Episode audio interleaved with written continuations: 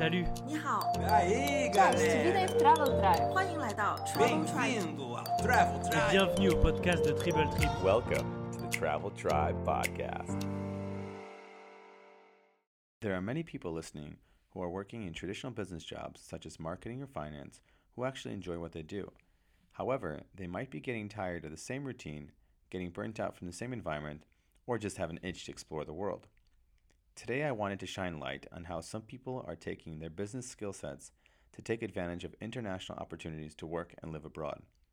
Not only do they get a chance to explore new cultures and sites, but they also add value to the organizations they join by bringing different perspectives and skill sets. Today on the podcast, we will be having Stephen Proud, Global Marketing Director of Brandigo in Shanghai, to discuss his experiences living and working in China.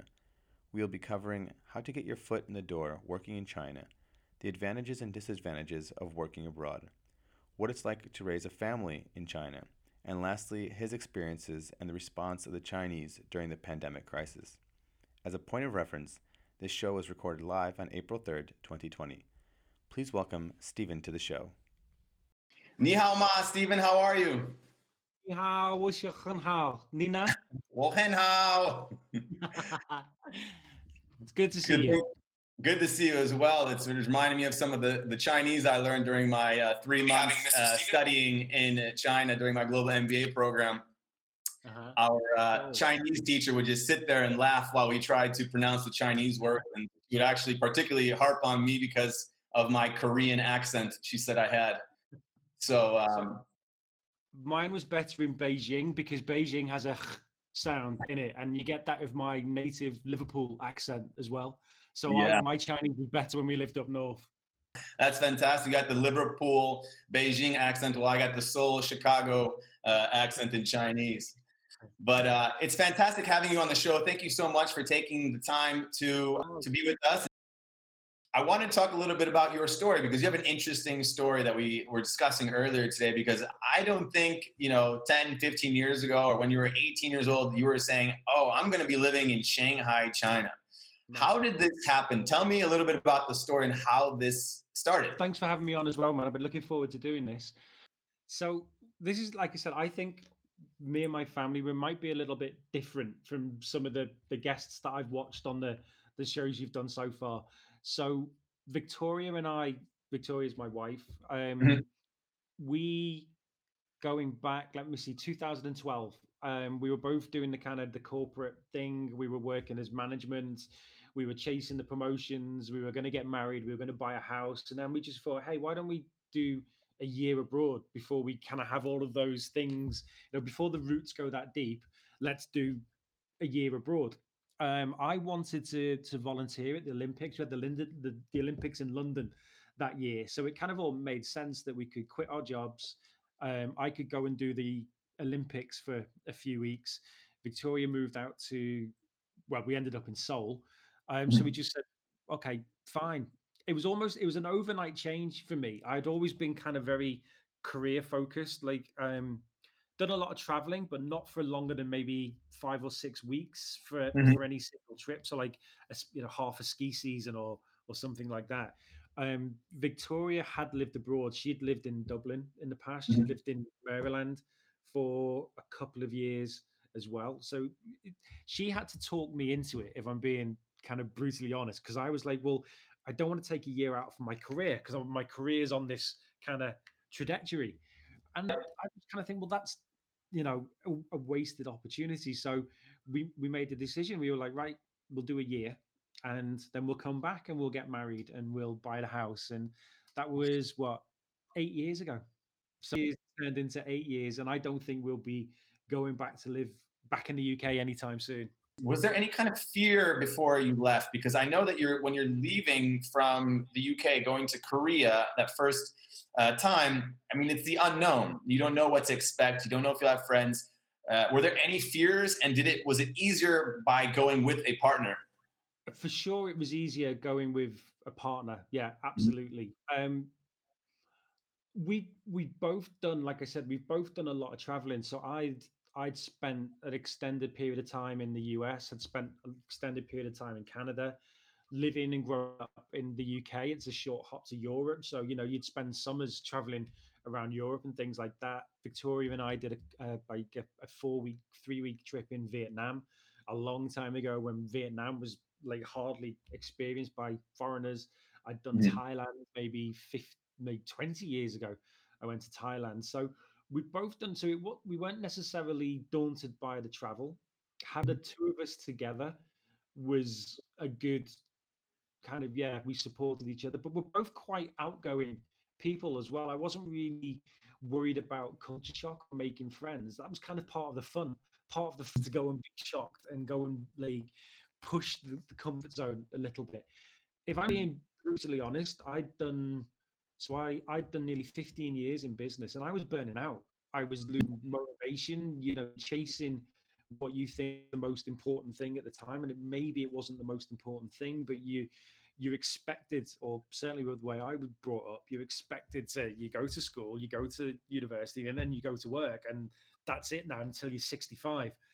And I was kind of ready to kind of go down that road, and it wasn't working for me. So the opportunity to go and have this time abroad was like, let off a bit of pressure, make sure the job and the career that I had was what I actually really wanted to do as well. So it was a bit of a leap, but it was quite a therapeutic leap to take. It was good for me at that stage of my life to go and just get out of my comfort zone a little bit and try something different and try something new. At least for me and some of the guests I've had and some of my friends, you know, you have this gut feeling that something's wrong. You know, like when I was working right afterwards, I was like, something's not right. And I was just trying to suppress it and saying, just put your head down, just keep doing what you're doing. This is what you're supposed to be doing. But I couldn't get that feeling out that every day it was coming out like, this is wrong. And you know, the older I got, the more I trust my instinct, knowing that it's telling me and it's guiding me on the direction I should be taking. So you get to Korea and then you get to China. And we talked a little bit about this, was that Seoul and Korea is kind of like a light Asia, right? It's like it's a very westernized society. Like it almost is like an Asian New York. But once you get to China, I know that China is it's like the full experience. Tell me, how was that transition moving from Korea to China, and maybe some of the culture shock that came with it? Like I said, I kind of mentioned the culture shock is part of the fun. Like, don't get me wrong, just moving from the UK to Asia, there's a lot of big difference culturally, socially. I remember the first time we were in Vietnam, seeing some guy and his partner on a motorbike with a 10-foot fully decorated Christmas tree in rush hour traffic and stuff, which you're just not going to see that in, you know, on the old Kent Road in London in December. So anywhere you go, there's going to be that element of shock. But China can be quite full on in that. Not so much in kind of downtown Shanghai. Shanghai is probably the most foreigner-friendly city in China. There's a lot of kind of former, like one of the big neighbours here is the former French concession. And that's, you know, it's a bit more of a cosmopolitan city. Beijing is completely different. I mean, that's the other thing about China as well. You can't judge China on the one place you've been. So you spent some time in Dalian, but if you go and spend some time in the middle in Henan province, or if you head out east to Kunming in Yunnan, it's going to be completely different all over again, completely different. So it's even now, we've been in China, well, 6 years I've been in China. Every day at some point, something will surprise you, or you laugh or shock you every single day without fail. And that part of the reason why you stay here is because you thrive on that. We like that. It's what makes it interesting. I agree with you. I'm only laughing because I'm also remembering my time in Dalian, and every time they're just every day you just, for example, I was walking to class, just listening to some music, and it would just be something completely different that I would be like, wow, well, I never thought I would see that in my lifetime, but I just did. And that's fantastic. Do you have any good stories where you can kind of share some of maybe some other kind of cultural shocks that happened to you? Oh man, I I don't know, half the, I don't know if some of them I should be allowed to share. There's been a few interesting sites and a few different entertainment establishments. Like I've seen a llama serving shots right in the middle of nowhere. Yeah, in a town called, what was it called? Pingyao, which is like an old historic kind of touristy town right in the middle of Shanghai. And we were literally, I think there was 3 foreigners there and everybody else was kind of local tourists. So it sounds like something that you would see on a meme, right? 3 guys walking into a Chinese bar getting served by a llama. But we discussed that China actually is, there's a lot of variety depending on what region you go to. I know you told me this earlier, it's kind of like the United States where you know, people from LA are very different from people from Austin, Texas. There's a lot of variety. And for some reason, I believe that us Westerners, and correct me if I'm wrong, just have not lived in China, been to China, envision China as this one image and they have like the big red flag and this is China, that there's a factory and people are working and that's kind of the only image they get of China. Do you find this to be the similar situation with people from back home? Yeah, absolutely. There's lots and lots of misconceptions. And it kind of ties back into one of the things that if you want to make the jump abroad and live in a country such as this, you're going to have to kind of manage how your family perceive the country that you're living in. So we had this when we were in Korea, and every time there's a little bit of saber rattling between the north and the south, you know, we'd be in downtown Seoul and nobody cared. It's something that happened every day, but because it was maybe there was a political agenda at the time, it'd be all over the Western press. So my mum would be ringing up saying, are they flying rockets over the city? Do you know your bomb shelter? I'm like, what are you talking about? It's just not like that. And you get a China, because China is so polarizing in the kind of political, geopolitical world and things like that. You have to not only manage your own perception and also kind of understand that everywhere you go within China is going to be completely different from the last place that you go.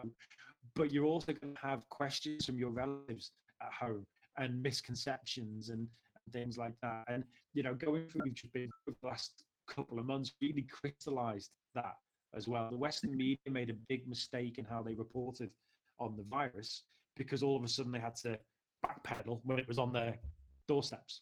So again, I mean, that's just, if you're going to come and live somewhere like China, it's something to be mindful of as well. It's not just how you perceive it, but it's how the folks you leave back home perceive it as well. I think we both came to Korea at the same time period. In 2013, there was actually a lot of tension that was going on between the North and the South during that time period. I remember CNN articles were saying World War III is on the verge, Seoul's about to be scorched. And my mom also messaging me, like, because I had just begun my journey, saying, hey, you need to leave. You need to get out. If you don't want to come home, you want to travel, go somewhere else, anywhere in the world. But that's the place you don't want to be. And I remember going to my class the next day and I was freaking out. I was going to my kids and saying, how can you guys be studying right now when we're about to be nuked? This desk isn't going to be here in like 5 minutes. And they're like, oh, Jordan teacher, don't worry about it. We don't really care. This guy's been saying this for the last 60 years. And that was mind boggling to me. The perspective that was so different from what everyone back at home was thinking. They're getting ready for World War III. When people in Seoul, like, it was as if like your uncle had said some just joke during the dinner and nobody even, they're like, it's just our uncle, whatever. That's the way he is. What I wanted to get into as well is how are expats acclimating towards living in China? I mean, I mentioned this earlier while you were gone for a little bit, some of the limitations of living in China. And do you see expats kind of adhering to these and being friendly guests or rebelling against them? I'd say 99% of the time it's the friendly guests. I see myself as a guest here. I'm never going to be able to, perhaps, you know, when you've had overseas communities that come and migrate to a country like, I don't know, I'm maybe an Asian, a Middle Eastern or an Islamic person coming to live in the UK. You know, there's already a community. They eventually become part, you know, over the period of time, they become, they're British for one, you know, for all intents and purposes. That will never happen here. I would never ever be considered as kind of part of the community or anything like that. I will always be a guest here, and China wants to keep it that way, and that works for me. It's a good attitude, I think, because it sort of keeps you respectful of the realities of living here. Even, I know a lot of people who have Chinese wives or Chinese spouses, Chinese husbands, and even that can be quite a difficult situation as well. You don't automatically get a green card if you are to a Chinese person, so, or anything, or, which I think you can kind of get in other countries. There's a whole process to go through to get citizenship. Very, very few people ever do it. So you will always be a guest here. You would never do anything like a citizen. I had the ability and opportunity to take some history of China classes and Chinese culture classes during our MBA, and learning some about the history of China and, stemming from some of the wars where they had problems with foreigners and, humiliation after kind of wars. And so it kind of gave me a better understanding of why they sometimes would like to kind of isolate themselves or kind of, be just kind of taking care of themselves at times just because of the history. A series of expats who have come unstuck, especially in the last couple of weeks, because there's been so I had personally not experienced any anti-foreigner sentiments. I've not experienced any kind of mistreatment. Nobody's been rude to me or anything like that. But you hear a couple of stories on social media about a little bit of anti-foreigner sentiment because it suits the current agenda to say we've won, we've beaten the virus, and it's only coming back because of all of these people coming back from abroad. Now, you can't stop Chinese nationals coming back to their own country, but you can stop foreigners from coming in. Like I said, it kind of suits to kind of stir that up a little. So a lot of foreigners, we're all on our best behavior at the moment, because those that don't, and there's one or two recently that haven't, they're all over the national news and reported in no time. Well, tell us a little bit more about your work life in China. It looks like you were doing global marketing, working with some foreign companies on helping them create marketing and advertising campaigns for the Chinese market at Brandigo over there. Tell us, how did you get your foot in the door and your experiences of starting working there?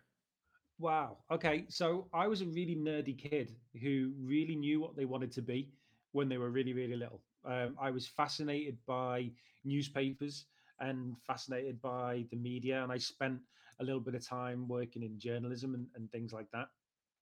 And then that evolved. Unless you're a big writer on a big newspaper, there's not a lot of money or career progression or anything like that. So I discovered the world of PR and marketing. And then I kind of focused on that throughout my bachelor's degree, my internships, my master's degree, all of that kind of thing. Around the time that we made the move to Korea, so I graduated in public relations. That industry doesn't exist anymore with the onset of social media and the type of thing that you're doing now with your podcast and things like that. Having somebody that has to manage coverage in a newspaper and corporate messaging and stuff like that, it just doesn't exist how it did. So you had to broaden your skill sets, but always really been interested in marketing. When I came to Shanghai, there was a market. I originally started marketing a Chinese company to foreign customers. So I was kind of the other way around. So I was working for a Chinese business in the education sector that owned a couple of schools. And my job was to come up with marketing strategies that would engage with expat communities and foreigners and things like that. And that was awesome because that gave me a really good insight into how Chinese business works and runs. Because again, it's quite a different attitude to things, a real different working culture and stuff like that. And then having kind of spent my time doing that for about 4 years, moved down to Shanghai. And I took 3 months off to just be dad when we came down to Shanghai. I wasn't really looking for anything. I just finished the master's degree, which I did while I was working in Beijing. And Mike, who's my now boss, kind of was interviewing for a role. I didn't get the role that I interviewed for, and he offered me the directorship based on, you know, I've got 20 years experience working for, it's really nerdy, man. It's none of the glamorous marketing and PR or social media or Instagram or anything like that. I do the nerdy oil companies and banks and you know, logistics companies and chemical engineering and stuff like that. We don't get any celebrity photo shoots. We don't get any Kardashians when we're doing our infomarketing or anything like that. But I like that. This is the side that I've always been interested in. So kind of based on all of that experience, based on my kind of educational background, this opportunity came along and I just went for it. There was something that I felt I'd enjoy it. It's a constant challenge. So now I'm really, really lucky. My office is in Shanghai. My other office is in Boston. We have people in both who are really talented people. I'm one of two foreigners. The other foreigner is actually one of the company owners who's Shanghai office. The rest of my team are all Chinese, but they're all hugely talented and their English is better than my English. So I kind of let them sort of do what they're good at, and I focus on the strategic side of things for the agency and for developing new business and new clients for businesses overseas who want to do social media marketing in China.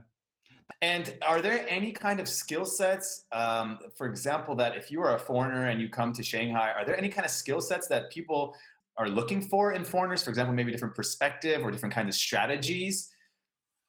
Yeah, so I think regardless of what it is, you have to have a very high level of cultural intelligence to come and work in China, especially if it's within a Chinese organization, because things are so different and attitudes and values are so different. So you have to be able to have the skill set or the flexibility within you to operate in that environment and to be able to work like that. It's part of being an expat I really enjoy, is mixing with all these different cultures and things like that. In terms of the type of roles, so China is very good at the making and very good at the doing and very good at the selling within China. But for businesses who are looking to expand beyond China, that's where there's opportunities for foreigners to come in and have a role. The thing about working for China, or coming to work in China, is it's quite a complex visa process. So it's not quite as easy as some other countries to go. There's very, like, you have to have a degree. So regardless of what you want to go and do or work in, if you want, unless you're like a top level athlete or something like that, you have to have a degree to get a visa, regardless of. Yeah. They would not be letting Kobe Bryant into China without his college degree. Yeah. Unless you've been like a top level engineer for 50 years and learned on the job and you're famous in your field, then it's just not going to happen. I guess, I mean, there's a lot of expats come as a teacher. They will start off as a teacher, and that can be quite, you know, the salaries and packages that are on offer for qualified teachers in China are really, really attractive. Teachers get the highest. I think the only one that comes close would be teaching in Dubai. Said, if you get into one of the big international schools, you can get a really good, attractive package with flight allowance and healthcare and an apartment that comes with it and things like that. I know you're mentioning that your wife over there works at one of the international schools, and I was also looking at some opportunities before because I know my friends are living out there as well, and they have really attractive packages for people who are looking to teach in China. And for me, I think that's such a, if you are young and if you're still, you know, looking to explore the world, I can't imagine a better opportunity to see something that is so different than what you're used to, experience a culture that is completely different. Not only will it open up your mind, but you are getting such attractive packages. You mentioned they pay for your flights. You have flight allowance from back and forth. You have summer and winter vacations. You have a lucrative salary. Usually comes with a housing allowance. They usually have to give you assistance to help you as soon as you land. I know there are horror stories out there, of course, of private companies, but most of these established companies or schools, they will really offer some fantastic packages for anyone looking to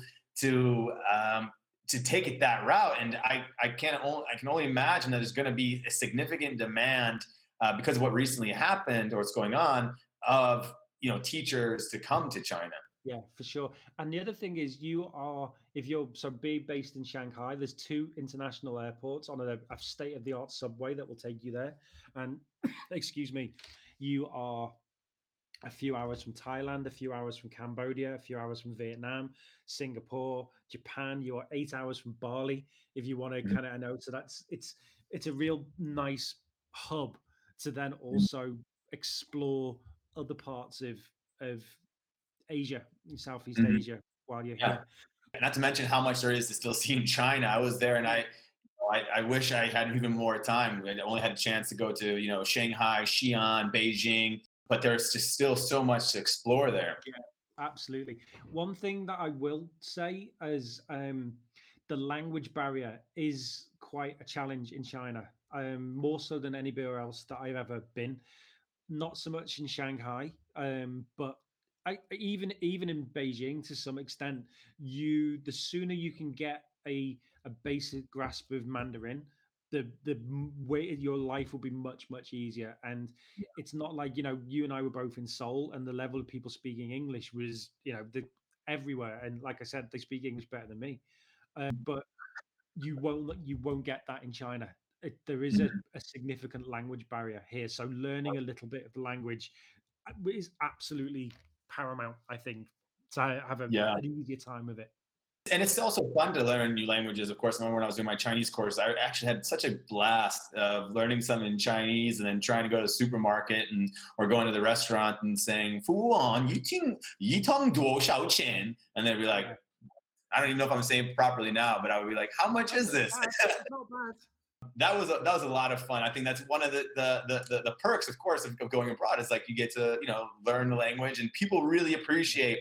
I mean, that's like I have like those 4 lines in Chinese that I could say, like what my name is and how much something is. And then they respond to me, and I'm like, all right, that's all I know. But people really appreciate you can take that effort to kind of learn a little bit. It means, you know, you're respecting the local culture and the local language. Yeah. So for somebody looking to get a job in China and wants to kind of take this opportunity to maybe do it for a year or two, or even advance their career, or just to have something different for a little bit, where should they look for jobs? Because I know there's like lots of postings, and one of the most difficult things I think of taking a job in China or somewhere abroad is, how do you know who to trust, and how do you know where to go for this? So there's levels to this. If you have a specific, so I was fortunate in that I had a specific skill set that was in demand. So I was able to make contact with a potential employer who was willing to bring me in on what's called a Z visa, which is a foreign experts visa. So it was very smooth for me to kind of land here. It was a skill set that they had a strong argument that a local person couldn't do the job. So they needed a foreign hire to come in and do it. And thankfully, I'm very grateful, it was me that got that role. I've continued on that visa. And so it's like a lot of things, once you're here, it gets a lot easier to then transfer around. Same for teachers. If you want to come and teach, and it's a reputable school, they will not be telling you to work with a visa agent. They will not be telling you to just come on a tourist visa and do this, this, and this. A reputable education establishment or any business will have a HR person who will walk you through that visa process with you. So that's one of the things that I would always kind of say, be mindful when you're kind of seeing how good the opportunity is. Ask questions about the visa, because if you come unstuck, and this has happened to teachers in language training centers like the Hag ones in Korea, your visa's on you. It won't be your company that get into trouble. You'll be on the next plane, deported with a 10-year ban from ever becoming back in and whatever else they manage to punish you with. So ask questions about the visa, and a reputable company will have a HR person who is an expert in doing that. What a lot of people do, if it's not necessarily a teaching career that you want to come and do, a lot of people will come and maybe for the first 3 months enroll in a language school, so that you can come on a student visa, spend 3 months learning Chinese, and then if you kind of look for opportunities. So I've hired people in the past who are expat hires they're already here. They're going through the language school process, and then we just have to work on switching it from a student visa to the relevant visa that they did. You're not allowed to work on a student visa. You're not allowed to work on a spousal visa as well. So it's kind of a dull thing to have to worry about. But in a country that is quite as bureaucratic as China is, visas are super key. And you want to be challenging the person who's offering you the visa, making sure you know the ins and out of your visa as well. I think you can get a pretty good gut instinct when you have companies or schools that are reaching out to you and telling you to do things that are illegal in order for you to get there. Then you can already start getting an understanding of how they're going to be operating, and you can start asking questions. The other thing that I would do is I would ask to speak with an expat or a foreigner that's already living there. Hopefully you can get a good sense that they're being honest with you of what the conditions are. And sometimes they will tell you like, hey, it's really not how they advertise it. So definitely do your due diligence before you take that commitment of going abroad and joining a school. The more reputable, of course, the better. But do your due diligence, because you hear horror stories all the time of people taking teaching jobs in Korea or China, and it just turns out a disaster. So that's why I always ask that question, because it is a tricky path to navigate when you're trying to do it, because you're already taking on a risk, you're already nervous, and having that on top of everything is a huge bummer that can kind of cancel everything that you were going to plan to do. So yeah, for sure. And then, having said that about all the visa stuff as well, it is hard to get into China. There's a lot of paperwork to get here. Bringing my parents over is a nightmare in terms of getting paperwork and visas and stuff like that. But once you're here, there are opportunities in all sorts of different industries and different fields for all kinds of different skills. There's a very much like an entrepreneurial spirit within the expat community that you get here. You know, a lot of people turn up as teachers and now they own a chain of restaurants. Or there's one guy I know who's doing really well by making his own sausages, and he sells hundreds of thousands of sausages in all the cities in China to all the expats who live there, and like proper bacon and stuff like that. There's a guy who does retro football shirts. I've bought like 4 off him recently, right? So he's got himself a factory, and he has all the connections, and he has the shipping, and he's set up a really great little business doing made to order retro football shirts. So it's, you know, in terms of what opportunities are out there, the list is endless. It's just getting here that can be the challenge. Yeah, and I agree with you. When I was in Shanghai, I actually had an opportunity to go to some networking events and meet some of these startup and entrepreneurial people, and that's the same vibe I got. Everyone kind of had really high spirits to, you know, start their own thing, and, you know, China is just such a massive market. And if you could bring something that's unique and creative that no one else is doing, I mean, you have a massive, you know, 1.4 billion population potential. You know, if you can even sell something for, I mean, think about the multinational companies. If you can sell something for a couple dollars to, you know, people in China, I mean, these are huge, huge sums of money that's available out there.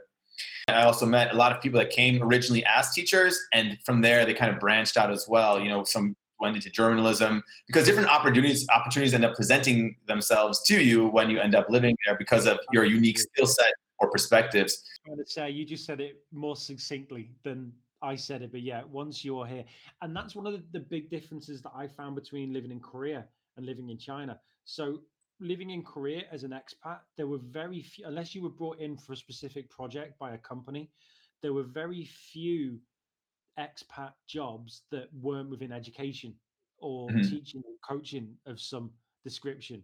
Whereas in China, it's such a broad spectrum. That's a reason why I kind of reached out to you to do this show, because it was an interesting industry that you kind of went right into a business thing and doing something kind of non-traditional of not teaching, which is what you usually hear in China. And it's cool that you're using your business skill sets that even if you at some point decide to go back home, you know, you still can transfer those back home, which is just phenomenal.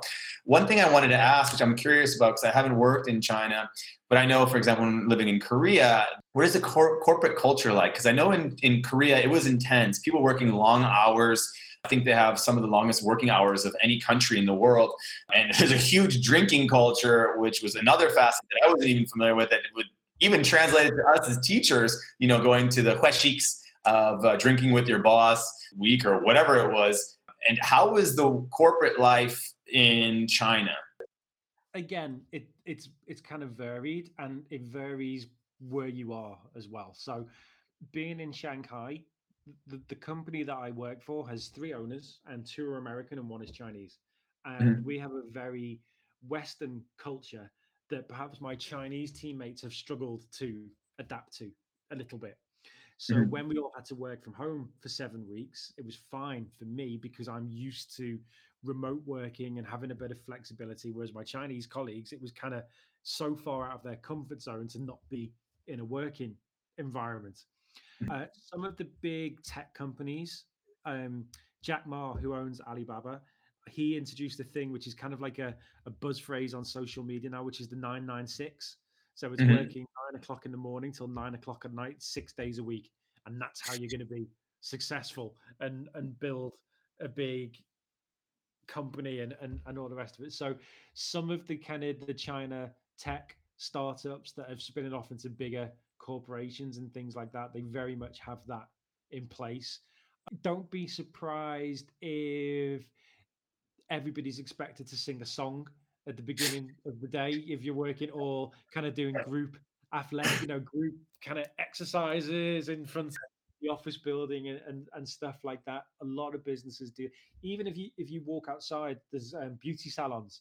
You'll see all of the beauticians and the hairdressers all like lined up, standing to attention, while the hairdressers shouting mantras, and they'll all salute and join in and stuff like that. So.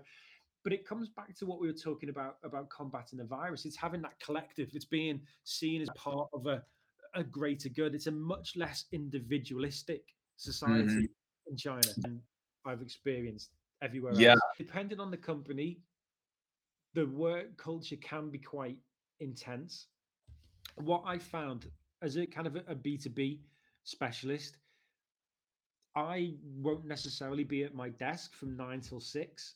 Like I might go to the gym for a couple of hours during the day, but then I'm working 8 till 10 because so it kind of evens itself out. And you'll see that a lot. You'll see kind of people walking out of the office and taking a longer lunch, but they'll be in the office till 9 o'clock at night as well. So the working day isn't perhaps the most efficiently structured. I mean, you talking about long working hours in Korea. I've heard a story. It wasn't the most efficient way of working a lot of times in some of those companies. I've got friends who work in a more traditional Chinese environment and are expected to be long hours, join in all the company activities, you know, go to KTV with the boss. KTV is the karaoke parlors with the boss afterwards and stuff like that. My personal experience, I haven't had that. The company I work for is like a trendy marketing agency. So we model ourselves on a more Western working practice. Yeah.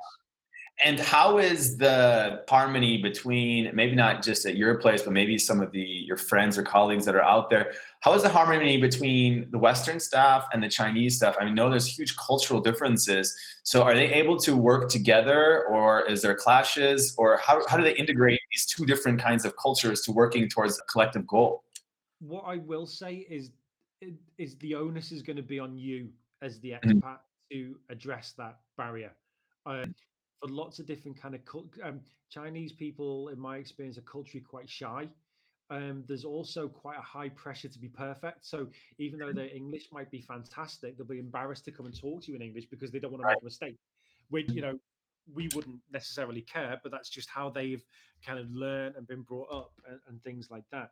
So it's unusual that a Chinese member of the team will be the person to instigate bridging that gap. It's very much on you as the expat to proactively, you know, join in, ask questions, be curious, you know, don't be afraid of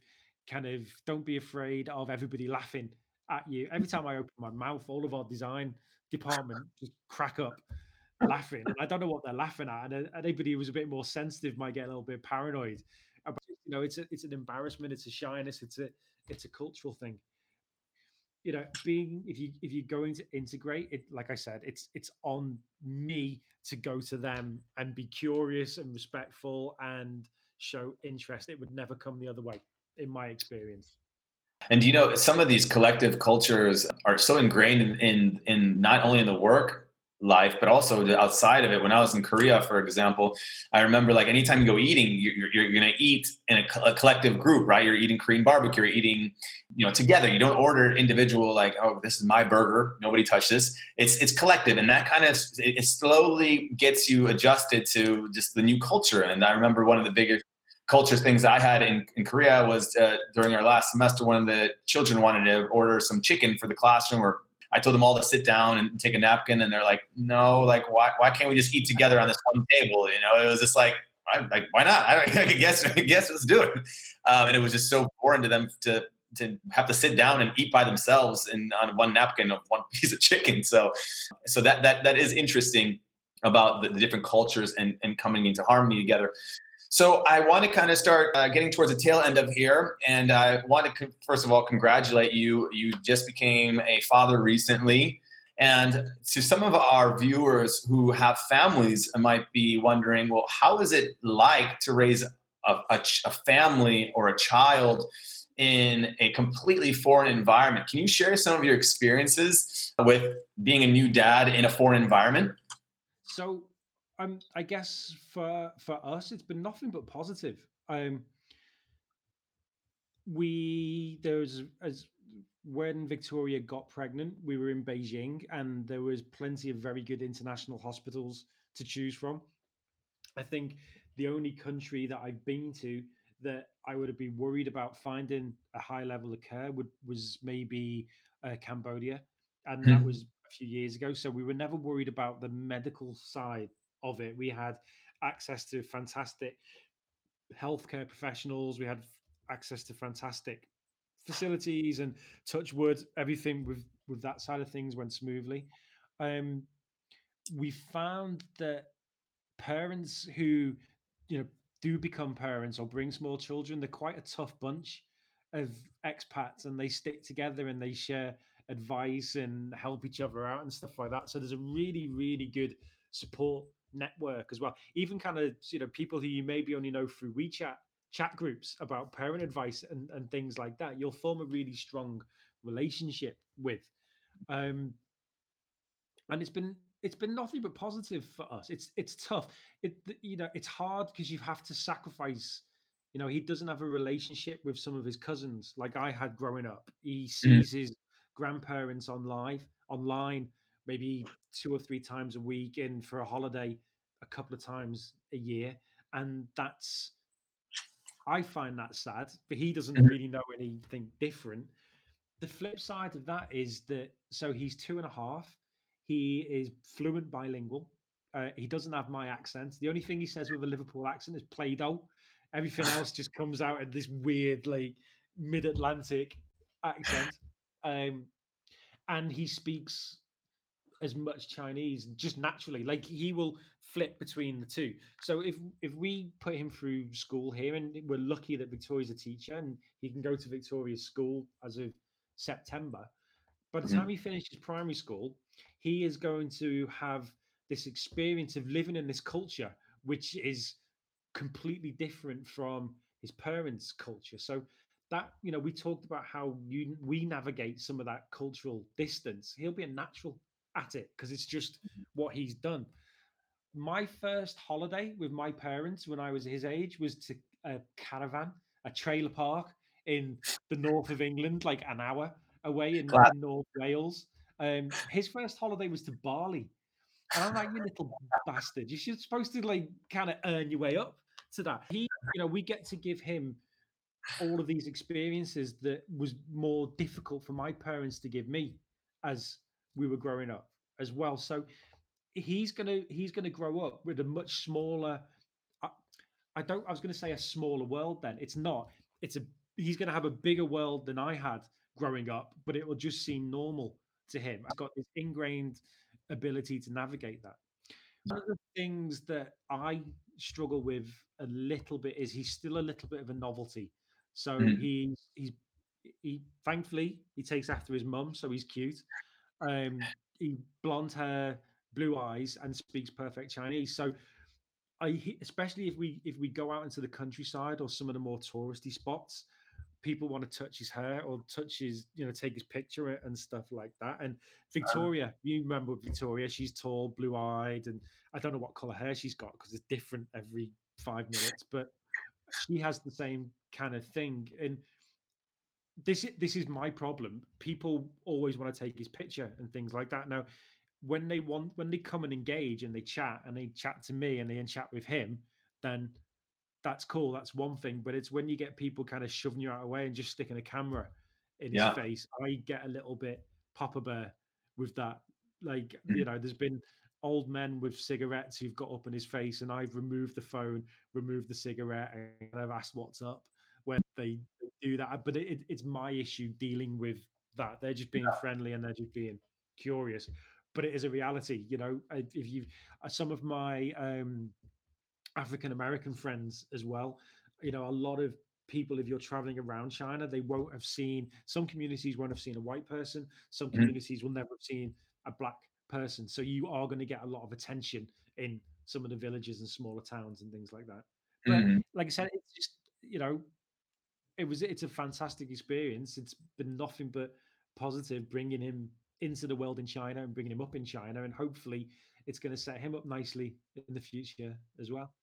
Of course, you know, you start getting a globalized perspective as a child, and I can imagine at those international schools, I mean, you're going to go to school with students from all over the world, and you know, they're just. I am worried. There is one thing that is a constant worry, and it's which football team he's going to choose.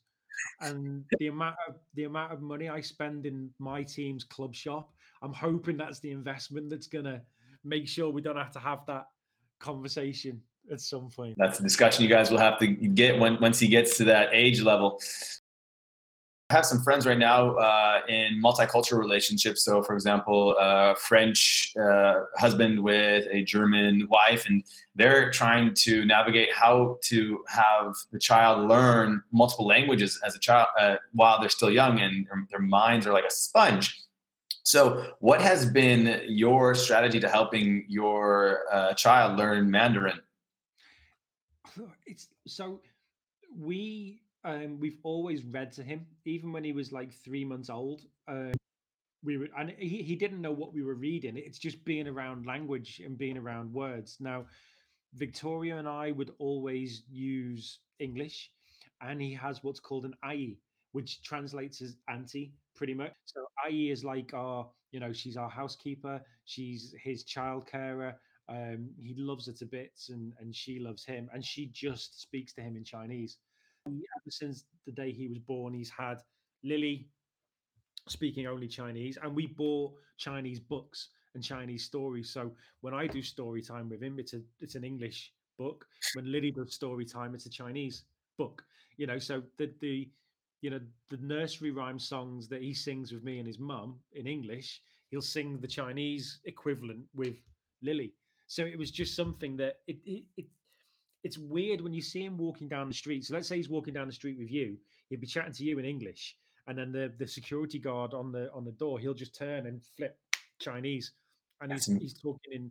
Now I have to think what I'm going to say, and then think about it in Chinese, and then double check that I've got the tones right, and then say it, kind of thing. The benefit of bringing a child up as an expat is that language thing. It's just going to be ingrained in him. He hasn't had to sit down and write the verbs out 10 times and learn how to conjugate it or anything like that. It's just a natural, it's crazy.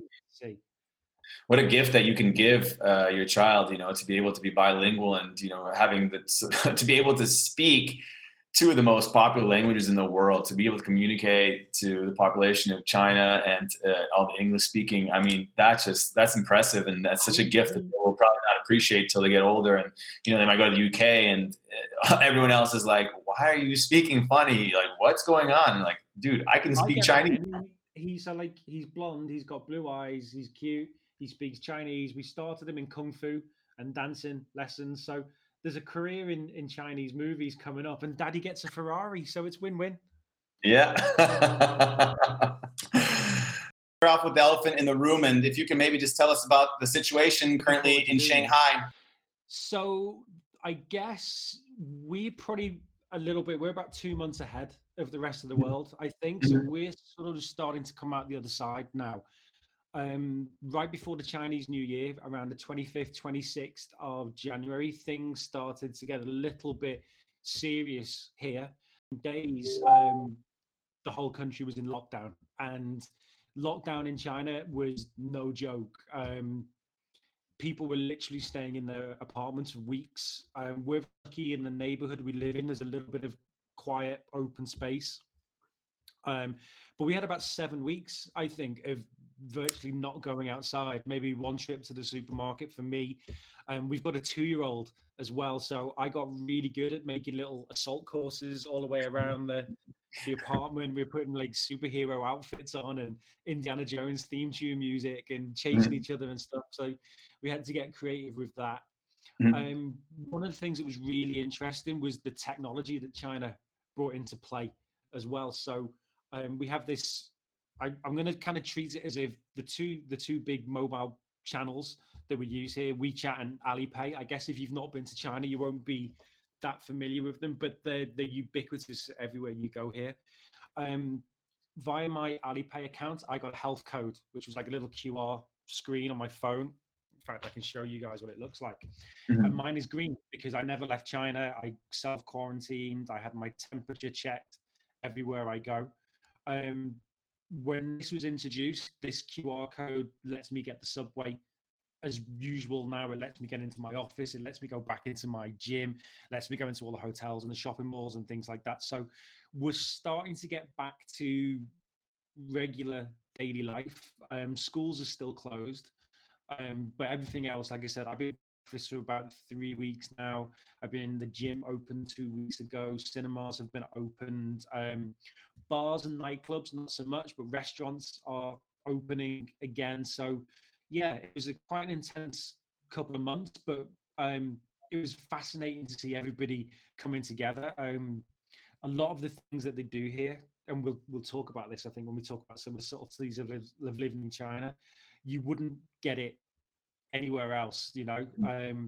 The QR code thing, right? That code now, it's green. When I get the subway in the morning, I scan another QR code on the subway. If anybody who was riding in the same subway car that I was in at the same time, I will get an alert on my phone if their health status changes.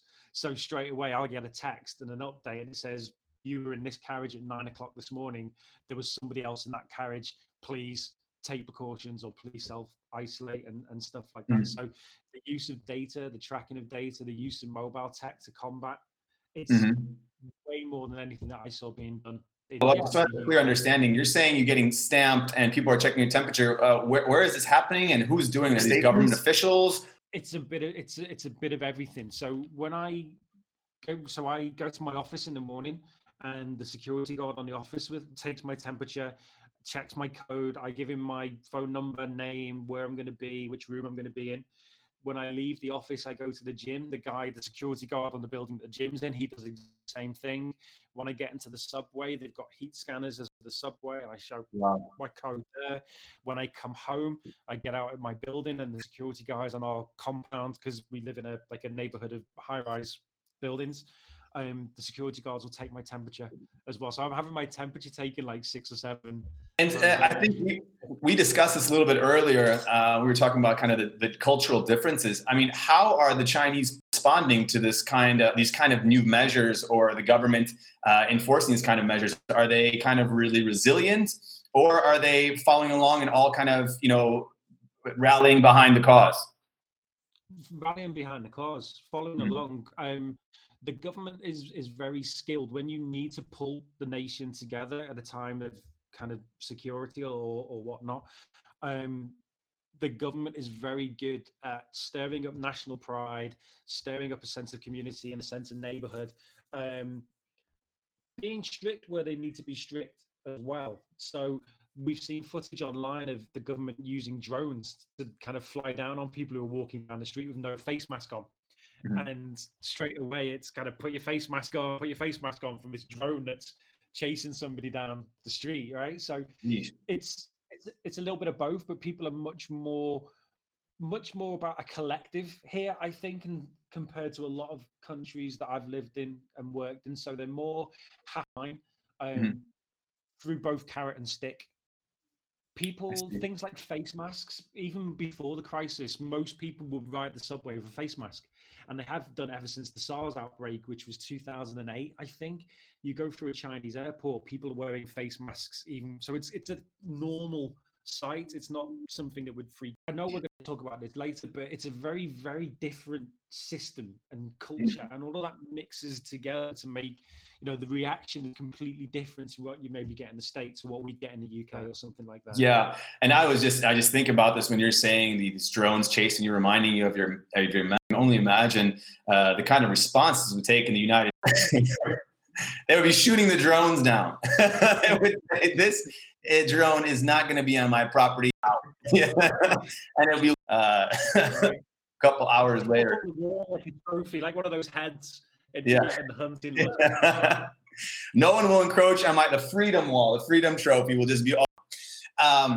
But so people kind of fuck against these measures from the Chinese government. I haven't seen anything like that. There's been some high-profile stories of expats doing that kind of thing, and that works in the government's favor a little bit because the message that they've got at the moment is that they've done a lot to combat the virus, and it's people who are coming in from overseas now that are potential to have it rear its ugly head again. So as of last Friday, no foreigners are allowed to enter, regardless of your visa status or anything like that. We never left, so that rule doesn't impact at all. If you, I think over the last couple of weeks, if you came back and you were checked at the airport, if you had symptoms, you were given a government quarantine, or if you'd been into a hot zone.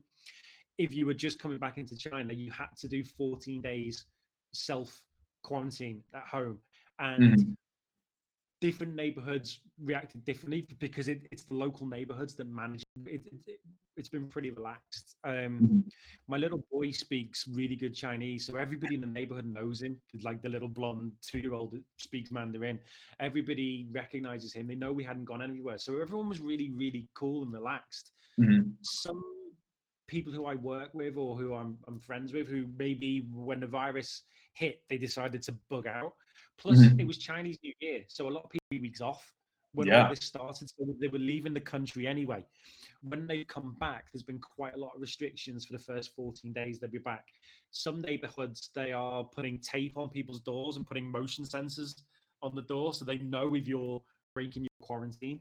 But the neighborhoods have been really nice with it. Like, they will bring your shopping once a day. They will bring your takeaway to your door and knock on your door, and they will take your trash every day. So you leave it outside your door and they'll take your door. Yeah, so it kind of trickles down. So you've got central government who run it, and then you'll have the provincial governments, and then there's the city government, and it goes all the way down to district, right down to the neighborhood.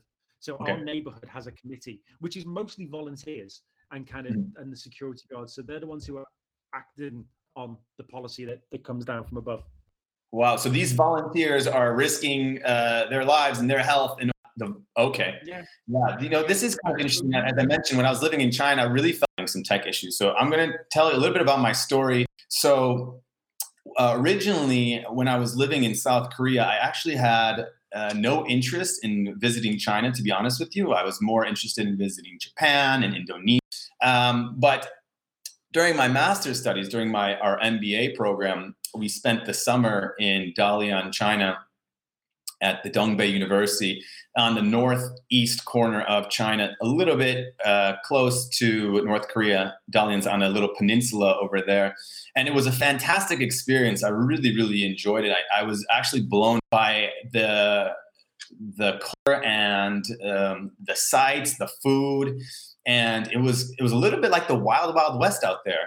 But the first thing that I noticed, of course, was when we went out there, we were all paired with a Chinese buddy from the university who helped us secure housing, because it's difficult, of course, to get an apartment in China if you can't speak Chinese.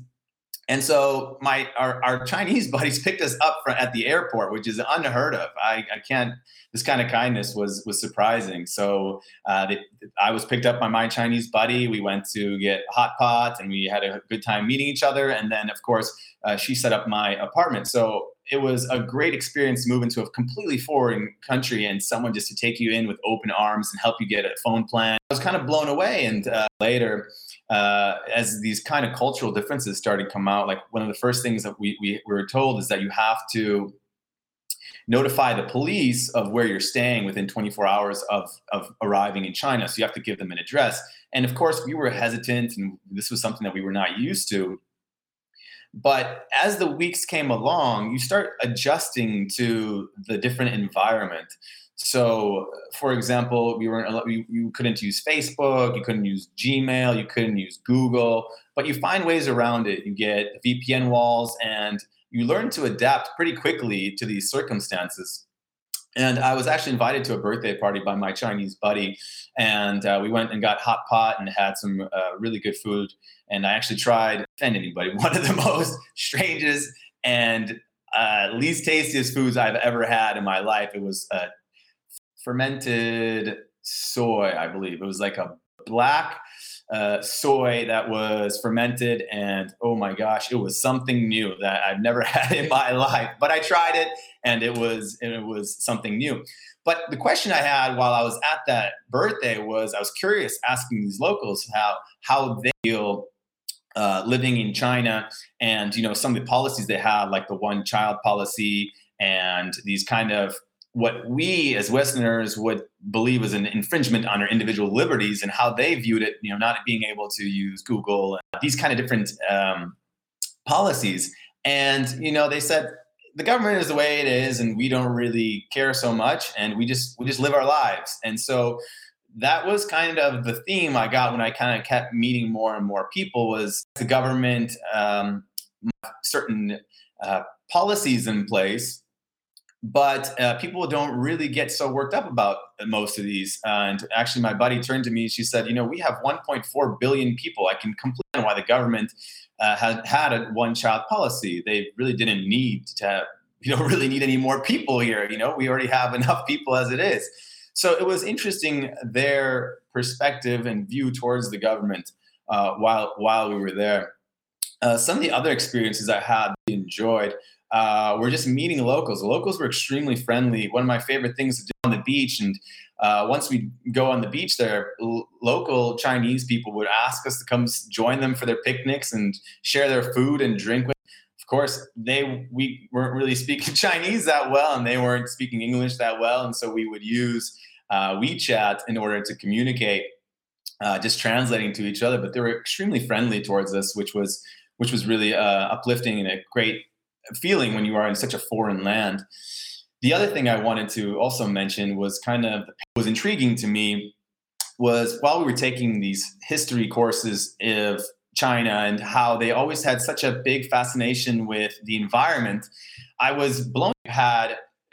Chinese country in the last 40 years has been, number one priority was economics, with big consequences for the environment, a lot of pollution, air pollution. And it's interesting to me how they have this yin and yang, where they really care about the environment, and they have poetry, and they have thousands of years of really being with balance and harmony with the environment, but yet they have this insane, air pollution and pollution towards the environment. And it's like this yin and yang paradox. And I found this a lot to be the living there. It's the same thing with some of the liberties. So when I was living there, I kind of felt really restricted by not being able to use Google and Facebook and them monitoring where I'm living. But on the other hand, I also felt this complete freedom, this wild, wild west that you can go anywhere you want, do what you want, that was just kept offsetting it. And I kept seeing these paradoxes while I was living there. Oh, look at that. Steve, are you back? I hope so. Can you hear me okay? Yeah, I can hear you okay. I heard that you ran out of beer over there, and you went to the grocery store. I was boring you. Dude, they deliver. I don't have to go out again. Actually, speaking of delivering beer, I was actually fascinated by some of the technology when I was living in China. I mean, almost, I don't know your experience in Shanghai, but when I was there, nobody uses cash. I mean, sometimes you can't even buy food because everyone is using, was it WePay that they were using or WeChat? So the two main, I guess the two main apps is Alipay. So Alipay is, as it sounds, it's like an online, it's a mobile payment platform. WeChat is similar. So people describe WeChat as like a social media app, and it's so much more than that. So my typical day, let's say I leave the house in the morning and I will go downstairs, and I have a 10-minute bicycle ride to the subway station.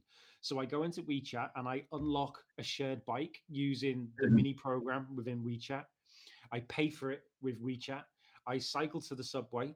I get on the subway. I use WeChat to get onto the subway as my ticket or Alipay. I sit down. I chat to my friends. I catch up with some guys in work. I make a video call to Victoria because maybe she'd already left by the time I'd gone out. Then I'll order my coffee to pick up from the coffee shop at the ground floor of the office without even WeChat. So it's like the Swiss Army knife of mobile apps. Yeah, that was insane. I even see it when I'm abroad in like Thailand and other places. I thought I saw people accepting WeChat payments, which to me was fascinating. This transaction moving everywhere. So Alibaba, which is like, I guess you describe it as Amazon, but it really was a little bit more than that. They have their own supermarket business called Herma Hippo, and it has its own app. So you kind of order your shopping, pay for your shopping, go and collect your shopping or have it delivered without touching cash or without touching your wallet. I can go a whole week without looking at my wallet these days because it's all on mobile tech. Yeah. And that's not from you not wanting to see how much money is in there. That's just you don't need to see it, right? I've got a 2-year-old. There's never any money in there. Speaking of, is there any other technology that you kind of found fascinating when you got there? You were saying there's beer delivery services. Is anything else that it was kind of like when you first saw it, you're like, wow, this is something I've never experienced before? So China's always been, in my experience, in my time here, China's very much an early adopter of all things tech. 5G is the thing at the moment, which is enabling a lot of the mobile channels and platforms that we talked about to be able to as well as they can. You've got to think, like, most people's experience of internet in China, they kind of skipped a generation. Even the kind of elderly who wouldn't have had a computer and wouldn't have had a laptop as they were growing up have gone straight to, probably didn't have a mobile phone when you and I had mobile cell phones, have gone straight to the smartphone. So their first experience, be it an 18-year-old or an 18-year-old, of accessing the internet and accessing the technology is via a smartphone. So they're just connected to them, and it's part of their everyday. Yeah, that's interesting. And that was also kind of my experience when I was living in Korea. I kind of also felt like the tech was a couple steps ahead what was going on in the States. Like I remember just getting into your door, everything was keyless. Like everything you always was electronic, and you go back home and everyone's still using it. But we were talking before we lost the feed, we were talking about the combating the virus here, and mobile tech and the mobile platform very much part of China's strategy to combat that. So much so that I think they've got that much of my data now. They're probably not going to want to give it up afterwards. But also mentioned while you were away that we had a video call earlier today, me and you were in your office over there in Shanghai, and it seemed like everyone was like life kind of back to normal. Everyone was working in the office, and is that kind of the vibe that's going on in Shanghai right now? Yeah, so it's a long weekend this weekend. It's like in the UK we call it a bank holiday. I guess it's like Labor Day weekend or something like that in the US. Tomorrow, me and my family will take a bike ride along the river. There's public paces, there's public sandpits that my kid goes crazy for, and then we'll go and have some lunch and cycle home. And yeah, that's, we can't go to the karaoke bars and we can't really go to the cinema. But other than that, there's pretty much no inner city movement. Or are there any domestic flights? There's domestic flights, but depending on where you're traveling around, you might. So if I went to Beijing, for example, I might have to do some self-isolation and some quarantine. Other than that, yeah, you were pretty much, life's back to normal, but there's no travel or inter-city transportation or anything like that going on. But it's, the flip side, it's not particularly sensitive to do that anyway. Yeah. We've just started to get Shanghai back to normal. I don't think anybody wants to risk that just yet. Yeah, absolutely. Yeah. And where are you getting your information from? Like you just said, you might have to self-quarantine if you went to Beijing, or, you know, people are telling you to have to download these apps. Where is this information coming from? Do you guys have your own briefings every day with your own Chinese Dr. Fauci giving you advice? I mean, there's Western-owned media, foreign-owned media within China. There's dedicated WeChat news channels and news providers. There's the state media, and important news and will be issued in English. And yeah, I mean, it's again interesting that the government has used social media and relied on social media kind of trickling amongst the wider population to pass on the messages about, you know, what the rule changes are, what the restrictions are, when they've been lifted, and things like that too. So again, all via mobile phone, via WeChat. Fantastic, that's fantastic. And I was just telling people while you left that, you know, it was an uplifting moment and optimism of seeing you this morning working in your office, knowing that life is going back to normal. I was just discussing how I think the worst hopefully is over for you over there in China, and it's just starting to hit the US, and it probably will be a pretty rough next couple of weeks as we are trying to make our way over the hump. But it was uplifting to see that there is the tunnel, that you guys have overcame it, and that you guys are slowly coming back to normal routine and normal life. Yeah, for sure. We had none of the food shortages. I'm going to have to ask you, nobody in China understands this. What's up with the toilet paper?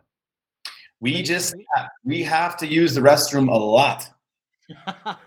Well, all right. But like, I mean, we had a tough couple of months.